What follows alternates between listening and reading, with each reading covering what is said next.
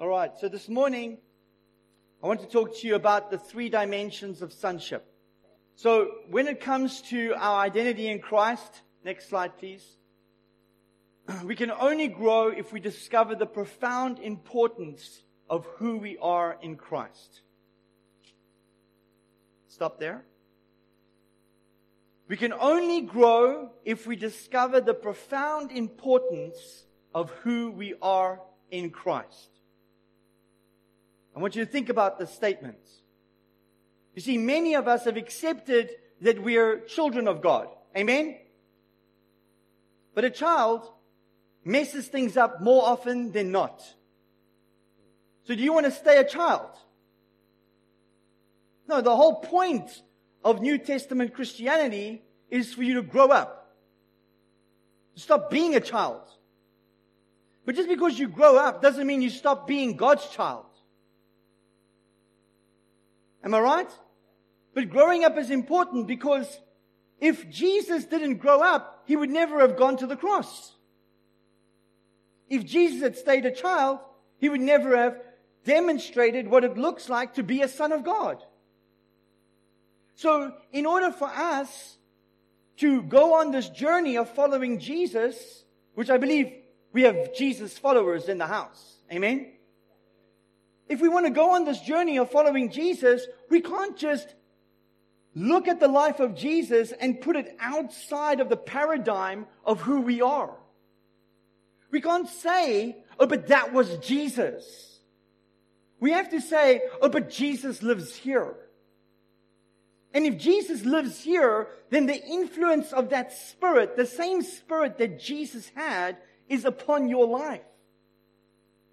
And if the same influence that was upon his life is upon your life, then there are very little limits to someone like that.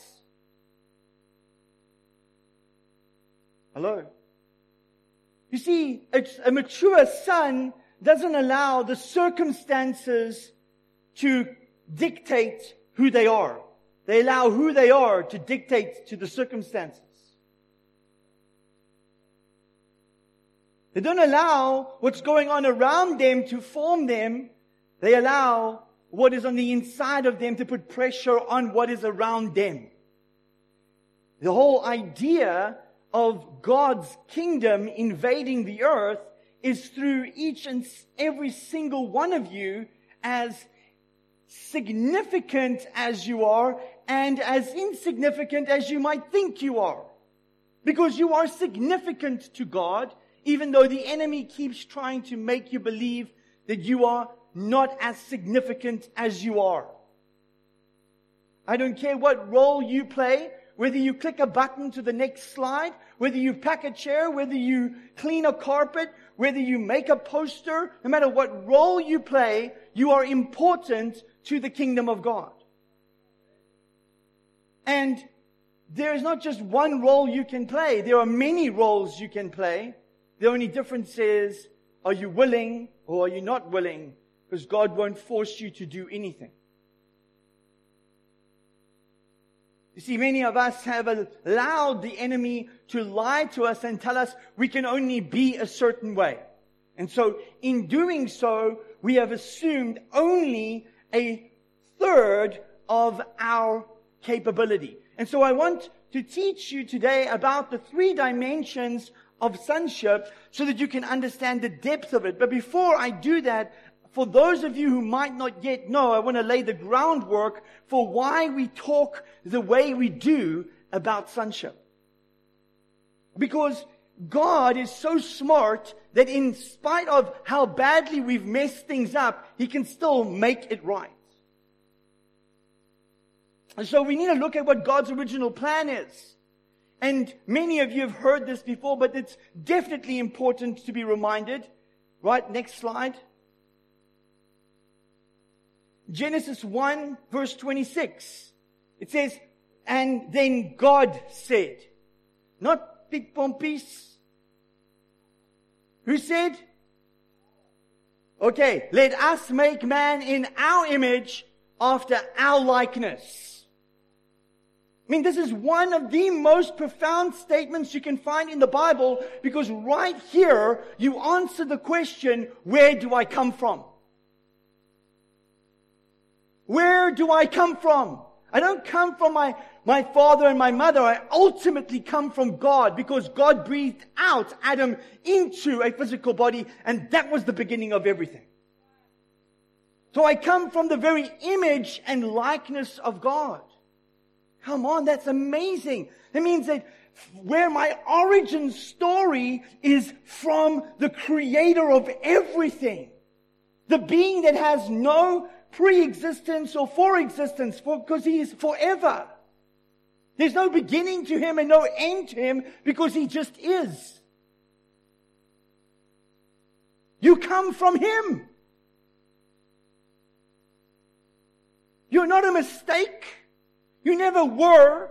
And no matter how many mistakes you make, you aren't the mistakes you made. You are who he says you are. Very radical, different look at what the enemy tries to tell you about who you are, is it not? And I know because we all personally deal with having to push back on the enemy's lies on a daily basis because you make mistakes. Don't look at me like you're all so holy. I know you make mistakes. This is not a Presbyterian church. Amen? No, they don't make mistakes. Never. And then he says, let us make them in our image and after our own likeness and let them have dominion over the fish of the sea, over the birds of the heavens, and over the livestock, and over all the earth, and over every creeping thing that creeps on the earth. And if you look under a microscope, biological critters creep. Verstaan julle dit? Daai krittertjies wat so maak. Okay? They creep. You have authority over all creeps. Hallelujah. So the, the Bible says you were created in God's image and likeness for the very purpose of having rulership over these things in the world. That means God created you with the sole purpose of being a ruler on the earth. To rule. That is why so many people try and fulfill this truth in a perverted way because they try and do it without God. And you can't rule without God because you have to be submitted to God in order to rule. You have to surrender to who you are in Him. You have to come into agreement with what He says about you if you're going to rule the way He intended you to rule the way you were designed to rule, which is in accordance with his image and his likeness. See, the image and likeness of God is directly connected to the operation of dominion. You can't have dominion without God, then you end up with dictatorships and dominance. And often those people end up only controlling other people. And that list doesn't include people other than creeps. You guys know I'm joking about the creeps part. Just to clarify. Okay? For the record. so it's very important that we understand this. Because either you're going to believe that the sum total of your experience in your life that might contradict this statement is more true than the Word of God, or you're going to decide today, no, no matter what I've experienced, the Word is true. And your only way you will live a different life is if you decide to line up with God's Word. You see, the very important thing is many of us want to resist the devil and we want him to flee. Am I correct? But do you know that there's step one, everyone misses it. It's called submit to God. Step one, submit to God. Then resist the devil and he will flee from you. Do you know why? Because you can't resist what you're submitted to. If you're submitted to the devil, how can you resist the devil? You have to submit to God so that you're now opposed to the devil, not in agreement with the devil. Amen? Yo. Next slide, please. So God created mankind to rule. Next slide, please. And God crowned mankind with glory and honor. But mankind, and we're talking here of mankind because I don't want you ladies to think that it's just a one-sided thing. They both sinned. So Adam and Eve, both of them were mankind. Mankind was disobedient. Next slide. Mankind was deceived into disobeying God through a deception. So listen, did it matter that Eve was deceived? In other words, because she was deceived, was there no consequences to what happened? Or did her deception still have consequences even though she was deceived? Now, if you look at the world around you, you'll see that her deception still had consequences. Isn't that right?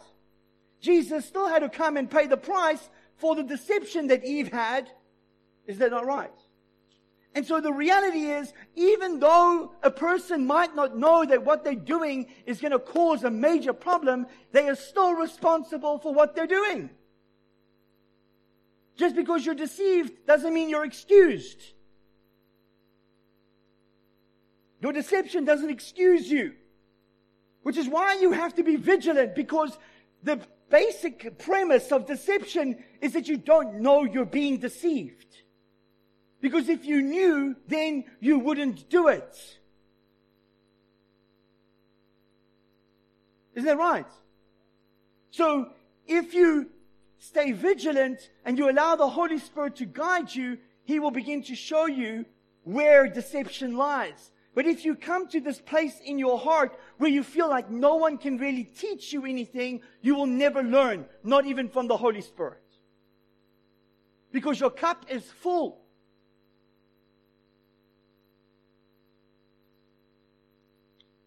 Next slide, please. So from the beginning, God had a plan to restore our destiny and our purpose. The very destiny and purpose that was taken away from us in the Garden of Eden through man's disobedience was the restoration plan of why Jesus had come to the earth. You all remember the verse where he says, I will put enmity between your seed and the seed of the snake, and he will bite his heel, but he will crush his head. You all know this particular prophetic word right in the beginning in Genesis. It's the first promise God makes to Adam and Eve in spite of their disobedience the promise of redemption, the promise of taking back what had been lost. So from the, from the very beginning, God's plan was to actually bring us back into destiny and purpose. But you know what the biggest problem is with when people lose sight of their destiny and their purpose is that they don't know what it looks like. They don't know what it looks like. You know, God can say, I want you to be righteous and holy, and you can go study out the word righteous and holy, and you can come to various different conclusions about what it means to be righteous and holy. And go study it out for yourself. There's an idea within the Hebrew concept of holiness, which is not just to be sinless. It's actually got to be with drawing closer and closer to God from a place of where you need God to a place where God needs you. Can you believe that? As you draw closer into holiness, God can depend on you more. Whereas in the beginning, you are depending primarily on God. It's coming from the outer courts into the inner courts, into the Holy of Holies. And Christ places us in the Holy of Holies without any of our own merit. But if we don't understand what has actually happened, we can't live it out. There's no reality to it for us because it's foreign to us. Am I right? And so the enemy tries hard to try and make concepts foreign to us so that we will not accurately relate to these concepts, so that those concepts will not speak to our hearts the way that they're intended to. Next slide, please. So let's go look at how God restores his plan. Because God has got one plan, it's you, and he hasn't changed his mind. Next slide, please. John 14, verse 7 to 12. Can you guys see that up there? Now, you guys heard this last week, so please give me a chance to also say it. It's okay with you. So, John 14, verse 7, it says, If you had known me, Jesus is speaking, you would have known my Father also. So, Jesus is saying that if you know me, you know the Father. Why? Because Jesus was the exact imprint of the character and nature of God. Hebrews 1 verse 3 and 4. He was the exact imprint of the character and nature of God. If you looked at Jesus, you saw the Father. So Jesus says to them, if you know me, you would have known the Father also. From now on, you do know him, the Father, and have seen him, the Father. So Jesus has this idea that he is in such union with his father that there's no separation between him and his father. He's literally saying to them from now on, actually, you don't even see me anymore because all I'm doing is to be like the father. So here's Jesus and he's telling this to them. Next slide, please. And then he gets asked the question by Philip and he says to him, Lord, show us the Father and it'll be enough for us. And Jesus said to him, and I want you to watch, just notice what he says here. He says, have I been with you so long and you still do not know me? Jesus has just gone from speaking on behalf of the Father to speaking as the Father. So his, his unity with the Father is so close that he doesn't even see himself. He sees only the Father. And he's answering Philip as if the Father is standing there speaking. This is the closeness of the union that God is calling us to. This level of unification means a complete surrender of your own will to the will of God, of your own ideas to the ideas of God, and to your own way of thinking to the thinking of God which means you have to believe that you can have God's thoughts. In 1 Corinthians 2, it's very clear that we've not been given the spirit of this world, but we've been given the spirit of God, so that we may know the things freely given to us. At the end of that chapter, it says, we have the mind of Christ, which by the way is the mind of the Spirit which means every single person in this room has the potential and capacity to know the thoughts of God, to see in a situation what God wants done in that situation, not what man would do. All right, thank you. Okay, so next verse. Next verse. Oh, okay. Whoever has seen me has seen the Father. How can you say, Show us the Father? Do you not believe that I am in the Father and the Father is in me? Next one. The word that I say to you, I do not speak on my own authority, but the Father who dwells in me does his works. Believe me that I'm in the Father and that the Father is in me, or else believe on account of the works themselves. So I want you to really understand this thing of God. Jesus is saying the Father is in me. He is in me. He's doing his works through me. Jesus said, I will, you will be in me and I will work through you. So the same mandate that was on Jesus, where the Father was in him and working through him, is the same mandate that you're going to see that God has called you to. Watch. It's exactly the same. Next, next slide, please. Truly I say to you, whoever believes in me will also do the works that I do, and greater works than these will they do because I'm going to the Father. So when Jesus goes, something's coming. And we know that that thing is the Holy Spirit. So, next slide, please. So, Jesus came to reveal who the Father is. Jesus came to show us who we are, and Jesus came to destroy the works of the devil. Would you all agree with those statements? Okay, next slide, please. So now, he says, in John 17, verse 16 to 22, Jesus is praying a prayer. Now, this is in the middle of his prayer, and he's praying to the Father about everything that's about to happen because he's on his way to Golgotha, where he's going to be crucified. And he's making this prayer and he's talking about his disciples. And then he says, they are not of this world, just as I am not of the world. Sanctify them in truth. Your word is truth. As you sent me into the world, so I have sent them into the world. So there's no difference between the way that the Father has sent the Son to the way the Son has sent the sons. Next verse. I do not ask for these only. So now there he was talking to the disciples and then he says, I do not ask for these only. He's talking about those who are with him, the disciples. Am I right? So I do not ask for these only, but also for those who will believe in me through their word, that they all may be one. Are you guys following me so far? Whew, this is such an awesome, awesome revelation. When you grab this,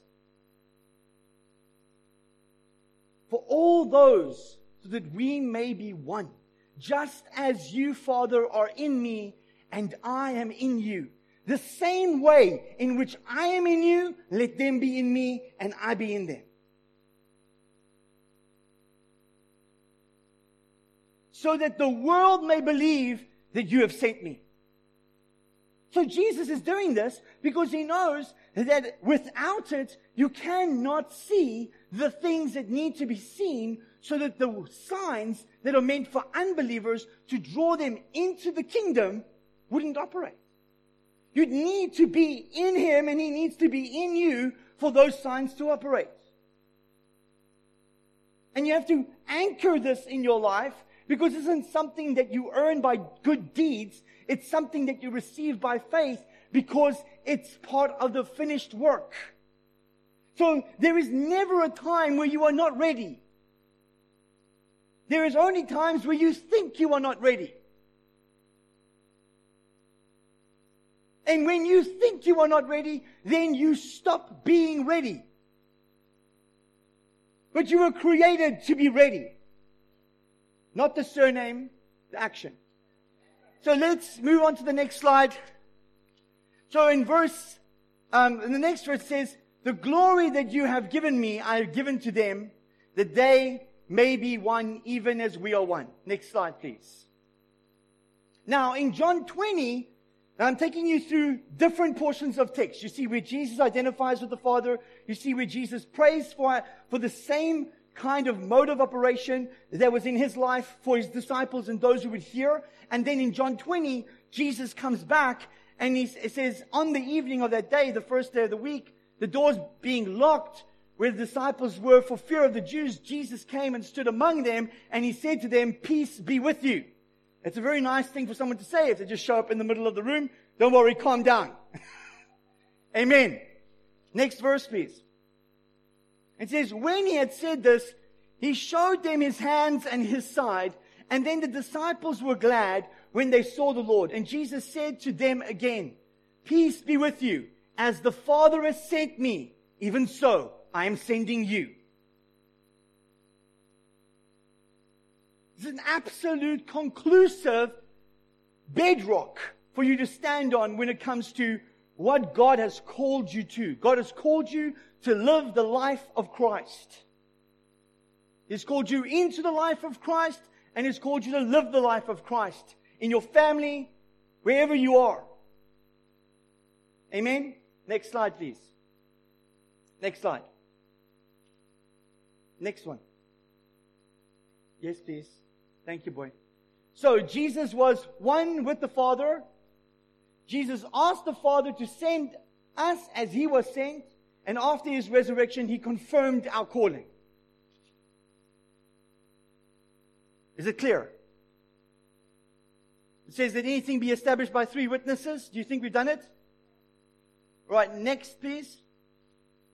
So our purpose and destiny in Christ. Now let's understand a little bit more about what this means. This being called as Jesus was called. Because I think a lot of you have received at least some kind of teaching on the concept of being called in the same way that Jesus was being called. But what does it look like? Because we look at the life of Jesus and we kind of just see him doing stuff, but you have to actually see the motivation behind things and how the different roles operate, how Jesus operates differently in different circumstances to bring the glory of God into every situation. Okay? So, next slide, please. Now, we've covered this text, so we're going to skip it. But basically, what I want to point out in Ephesians 4 is that all of these giftings here that you see, they are not here to be glorified. These giftings here are not glorification giftings. Ooh, Mr. Apostle. Ooh. That's not what they're here for. They're here to serve you so that you can be sent out to do the work of an apostle. The evangelist is here to serve you so that you can be sent out to evangelize. So please write that I'm not an evangelist thing on your stomach and write it off. Because it ain't true. Everyone here should be an evangelist. Have you ever told someone about your favorite thing? Oh, no one's putting their hands up, but everyone has. Which means that, sorry, you did. Well done. so, so, so the reality is that the truth of the matter is we all talk about what we love. Or what we hate. Because we hate when something that we love is being destroyed. Am I right? And you do it, do you do it because someone tells you to? Or do you do it because you love to? Oh. So then why don't you talk about Jesus? I thought you love him. Why is it so hard? Or do you love being accepted by people more than you do love Jesus? Yeah, I think so. And it's something we have to work on, guys. This is not a condemnation thing. It's something you have to work on. I'm pointing it out because sometimes we are so blindsided by the fact that we're doing it that we don't even realize we're doing it. What do we call that? Deception. Isn't that right? The enemy deceives you into thinking that you don't have a voice, that you can't speak because you'll be persecuted. Oh, all those who live godly in Christ Jesus will be persecuted. Welcome to the club. If you live a life to avoid persecution, you'd have to live ungodly in Christ Jesus. Persecution will come. Done. It will be there. Which means that you have to have the fortitude of the strength of the Holy Spirit through your relationship with God to go through anything because your life is founded on a rock, not on the sand. Because storms will come. But it's really about how you weather those storms that shows whether you're settled in Christ or whether you're settled in your own ideas. And the wisdom of man is not the wisdom of God. They're two very different things. But a man who is inspired by God carries the wisdom of God. Amen? Alright, so let's just move past, go next slide. Next slide. Next slide. Next slide. Yes, there. So we're going to expand our identity in Christ, prophet, priest, and king. And what I want you to understand is out of this text. Go to the next slide, please. Okay, Hebrews 1 verse 1 to 4. It says, long ago and at many times and in many ways, God spoke to our fathers by the prophets. Okay? So a prophet speaks on behalf of God. Am I correct? Yes? Okay. So, but in these last days, Jesus has spoken, right, to us. Why? Because it says in these last days he has spoken to us by his son. So are we living in the last days? I believe Steve made it very clear that we're living in the last days. Am I right? And he's right. Amen. If you don't feel a sense of urgency to get the gospel out there to expand the kingdom, um, then you're not actually being realistic about what's going on around us. Amen. And so Jesus has now spoken. So Jesus acted as a prophet, did he not? He bring, he brought the desired word of God. He said, I only say what I hear my father say. Am I right? So J- Jesus spoke as a prophet. So as a son, he had a prophetic role. Then it says, whom he appointed the heir of all things, through whom also he created the world. Next slide, please. He is the radiance of the glory of God and the exact imprint of his nature. Yeah, it shows us that Jesus is the fingerprint of God's character and nature. If you look at Jesus, you see the Father. And he upholds the universe by the word of his power after making purification for sins. That's what a priest does. Next, he sat down at the right hand of majesty on high, king having become as much more superior to angels as the name he inherited is more excellent than theirs. So Jesus operated as a prophet, priest, king. And if you go back into the Old Testament, you'll find out that there are only really three major character, um, categories of people that God ever anointed. Prophets, priests, and kings. Other than objects and ornaments and things like that, I'm talking about people. And you'll see that those roles are all found in Christ. He comes declaring the kingdom of God is here.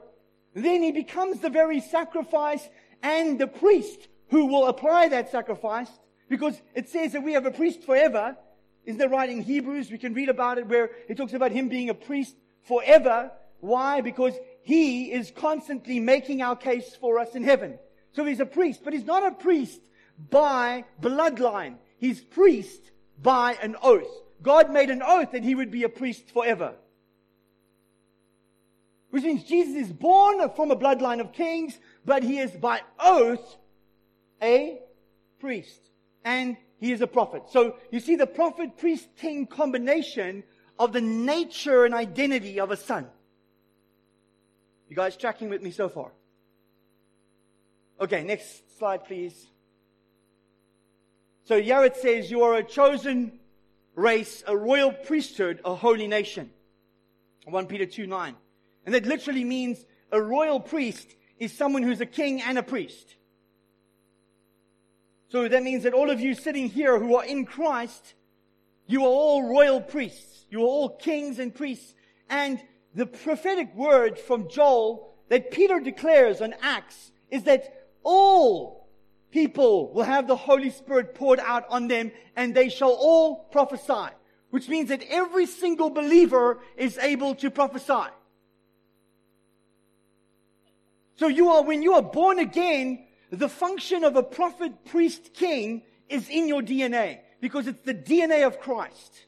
It's a three dimensional aspect of sonship. A prophet, priest, and king. Alright? Let's just go forward, Sebastian.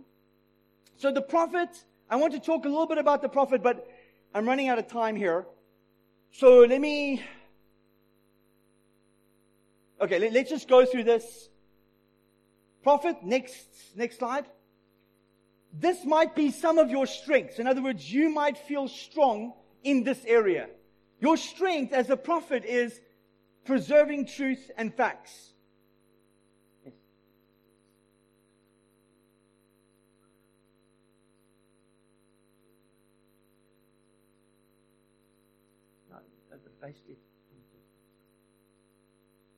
So it says there, the strength is preserving truth and facts. There's some of you here that you have that really strongly, like you can't tolerate people lying or bending things. You, you have that in you. You have a strong sense of right versus wrong. You're willing to say hard things, kind of like I'm talking to myself.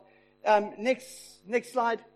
Uh, you have a sense of urgency you get a strong positive or negative reaction from people. Boy, do I know that. Okay, so, so this might be you. Like you might identify with, uh, with this particular person. Alright? And, and that is one aspect of who we are in Christ. And then there's another aspect of who we are in Christ. And some of you might feel strong in this area. Priest. Next slide, please. Your strength is caring for people. You have a strong sense of mercy, empathy, and compassion towards people. Next slide, please. You are willing to walk with hurting people. And you have a sense of patience for people in the process. More normally than what prophets have. Can any of you identify with this? Oh, okay, next slide, please. And you find that most people appreciate you and hurting people find you. And this is just one facet of who you are in Christ. But this is, some of us lean towards one of these more than the other. Are you with me? We, we lean because uh, in, in our tendency, our kind of makeup is that we will gravitate towards what we are generally better at, right?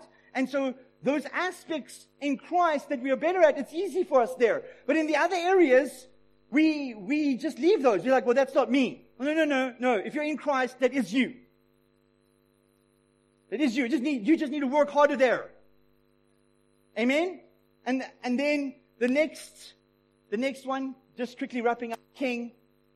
Next slide, please. It says your strength is stewarding resources. You have a strong sense of responsibility for excellence. You like to plan, architect, and forecast. Next one.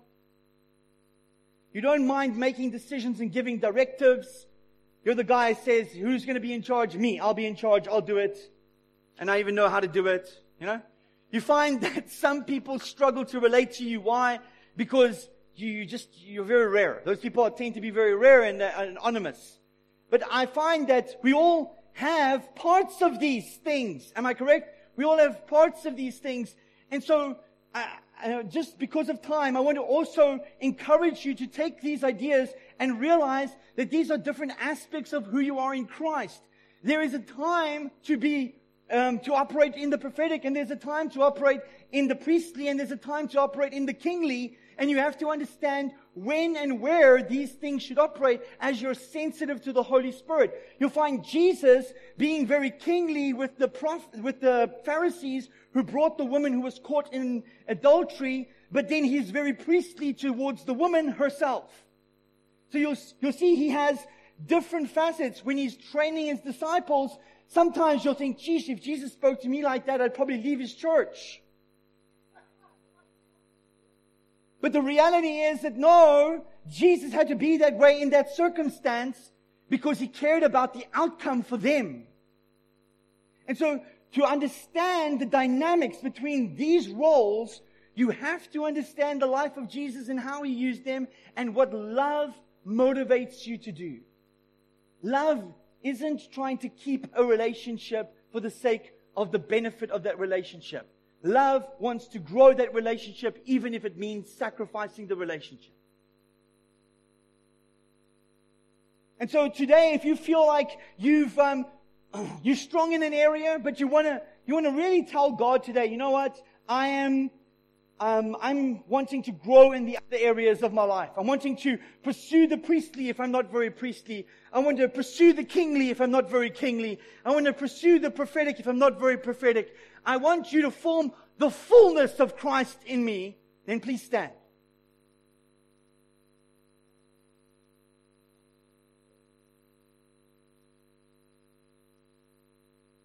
Do you want to say something? So, so I'll just, um, I'm just going to pray for all of you. Is that okay? And we're just going to make a commitment in our hearts this morning, right? We're going to commit in our heart to be deliberate about the areas that we know that we are weaker at.